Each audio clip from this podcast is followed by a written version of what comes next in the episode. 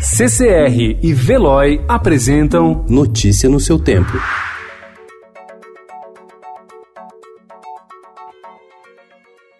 Olá, sejam todos muito bem-vindos. Hoje é quarta-feira, 29 de janeiro de 2020. Eu sou o Cadu Cortez, ao meu lado, Adriana Simino. E estes são os principais destaques do jornal O Estado de São Paulo.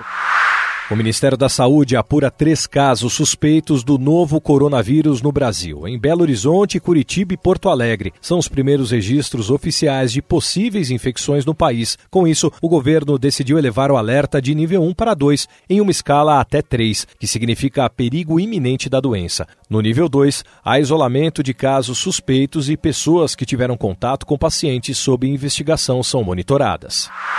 Com 1 milhão e 300 mil solicitações de benefício à espera de análise, o secretário de Previdência e Trabalho, Rogério Marinho, anunciou a saída do presidente do INSS, Renato Vieira. Marinho disse que uma MP será editada para permitir a contratação de servidores aposentados, além de militares. O objetivo é acabar com a fila em seis meses.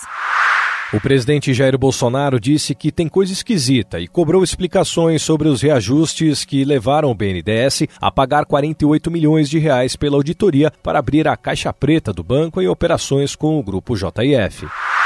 Justiça autoriza em MEC divulga lista do SISU e abre ProUni. Palestinos dizem não a plano para o Oriente Médio. Cai auxiliar de Onyx Lorenzoni que voou em avião da FAB.